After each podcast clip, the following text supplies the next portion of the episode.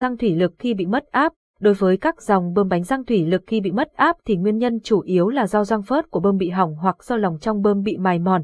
Cụ thể chúng ta có thể theo dõi video sau.